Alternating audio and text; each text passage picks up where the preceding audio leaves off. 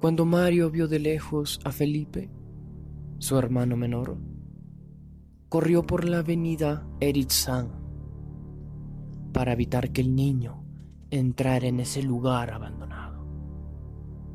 La junta de vecinos de aquel barrio de Setter había clausurado esos terrenos y a los padres de la localidad prohibieron a sus hijos entrar en ese sitio.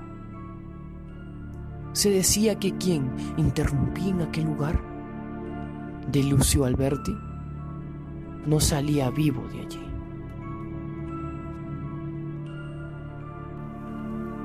Esa tarde, Felipe había aceptado el desafío de Julián, Miguel y Samuel. Él no había hecho caso a las advertencias suplicantes de María, quien asustada trató de detener a su amigo, pero él quería demostrar a los demás miembros de la pandilla que no era un líder cobarde, que tenía las agallas suficientes para entrar en la casa maldita y volver con una prenda de Lucio como prueba de su valor. Miguel, el hijo de Ebanista, le ayudó a trepar por la pared metálica que se había construido para cercar la propiedad. Miguel era un niño corpulento y con sobrepeso al igual que su padre, que sin su ayuda Felipe no hubiera podido subir por aquella muralla. Felipe, de trece años de edad y flacucho, no era un gran peso para él. El valiente muchacho descendió bruscamente al otro lado, quedando agazapado, mientras se recuperaba de la excitación. Estaba emocionado y asustado a la vez por interrumpir en la propiedad. Nunca había estado en el terreno de los Alberti. Allí todo estaba dañado y abandonado. Pero no era tan tenebroso como él lo había imaginado por años. Caminó por la callejuela destruida. Allí estaba todo dañado y abandonado, pero no era tan tenebroso como él lo había imaginado por años. Caminó con cautela por aquella destruida callejuela, que en su época fue un camino asfaltado que permitía la llegada en vehículo a la casa de los Alberti.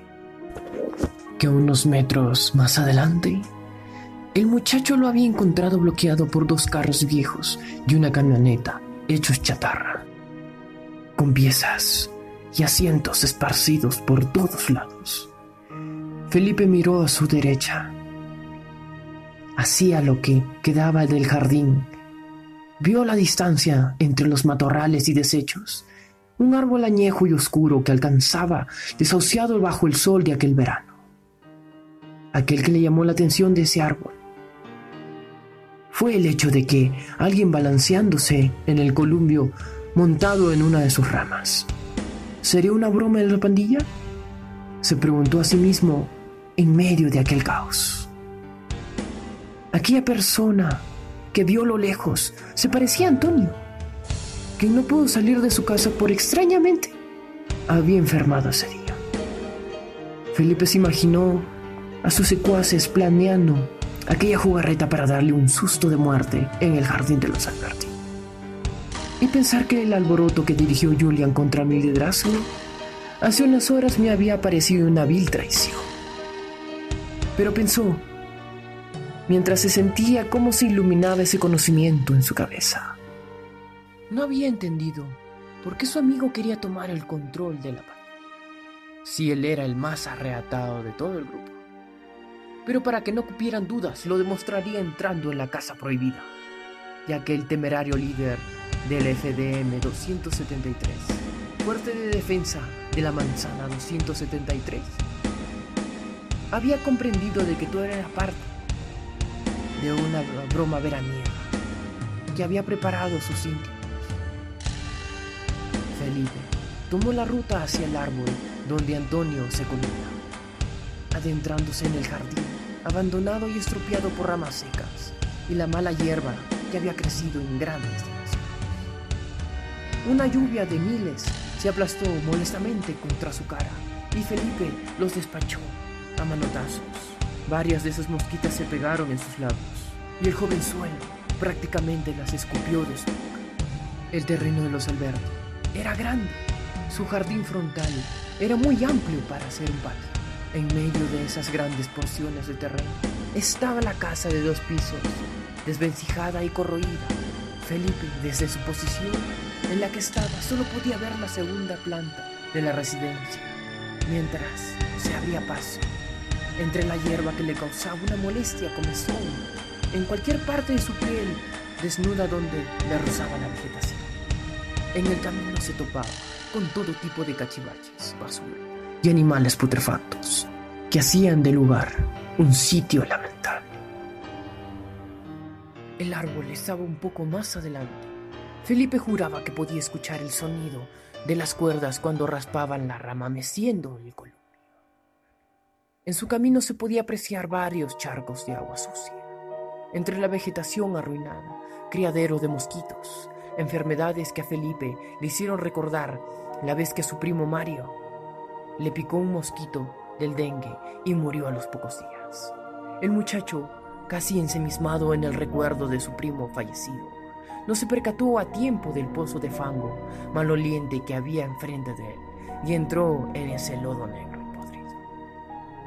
Lo lamento, pero no se enojó mucho al ver que se ensució el calzado favorito en aquel fango pestilente. Pronto se desquitaría con Antonio a lo grande. Imaginó la cara de espanto que iba a poner su amigo cuando se invirtieran los papeles y sea él quien lo sorprenda sentado en el columbio, donde se podía ver meciéndose a unos cuantos metros. Felipe sonrió, malicioso. «¿Qué es lo que ustedes están inventando, muchachos del carajo?», les interrogó Mario, a modo de regaño a los niños, que esperando el retorno de Felipe, se exaltaron con la repentina llegada del hermano mayor de su líder. «Ustedes saben que no pueden entrar ahí. ¿Para qué diablo entró mi hermano allá adentro?», preguntó, recuperando el aire que había perdido por la carrera. Mario se liberó del niño, como quien no quiere la cosa, con su brazo izquierdo, y con la mano derecha le dio un pescozón en el huevo desnudo. Julia se tambaleó para atrás, tropezando con Samuel, que estaba parado detrás de él escuchando la conversación, llevándose tremendo pisotón cuando Julian le mordió el tobillo con su bota. «¿Por qué tú me das?», chilló el muchachillo de mala gana, abriendo los brazos de forma desafiante. Mario, seis años mayor que él, lo miró con una cara de Wolverine, amedrantando a Julian, que se había acobardado por haber aquella expresión agria, y se acogió allí donde estaba asombrado y dolorido. «Cuando tú eras jefe, eras mucho más valiente que Felipe, y defendías el barrio de los idiotas de la Loma Linda. Cuello Blanco, y de todos los que venían de otros barrios a molestar para acá». «¡No me digas, Mario! Tú sí sabías hacer las cosas. Felipe es líder porque tú le deraste la posición, luego de que todos dejaran la pandilla por la muerte del hermano de él. Y nosotros tomamos la oportunidad de ser la nueva generación. Pero tu hermano no es como tú. No te da ni por los tobillos. Él no puede seguir siendo líder». Mario vio los rostros de los muchachos, tratando de ver en ellos de lo que él y sus amigos tuvieran cuando tenían a esa edad, pero no vio nada similar. No estaban hechos para ser pandilleros.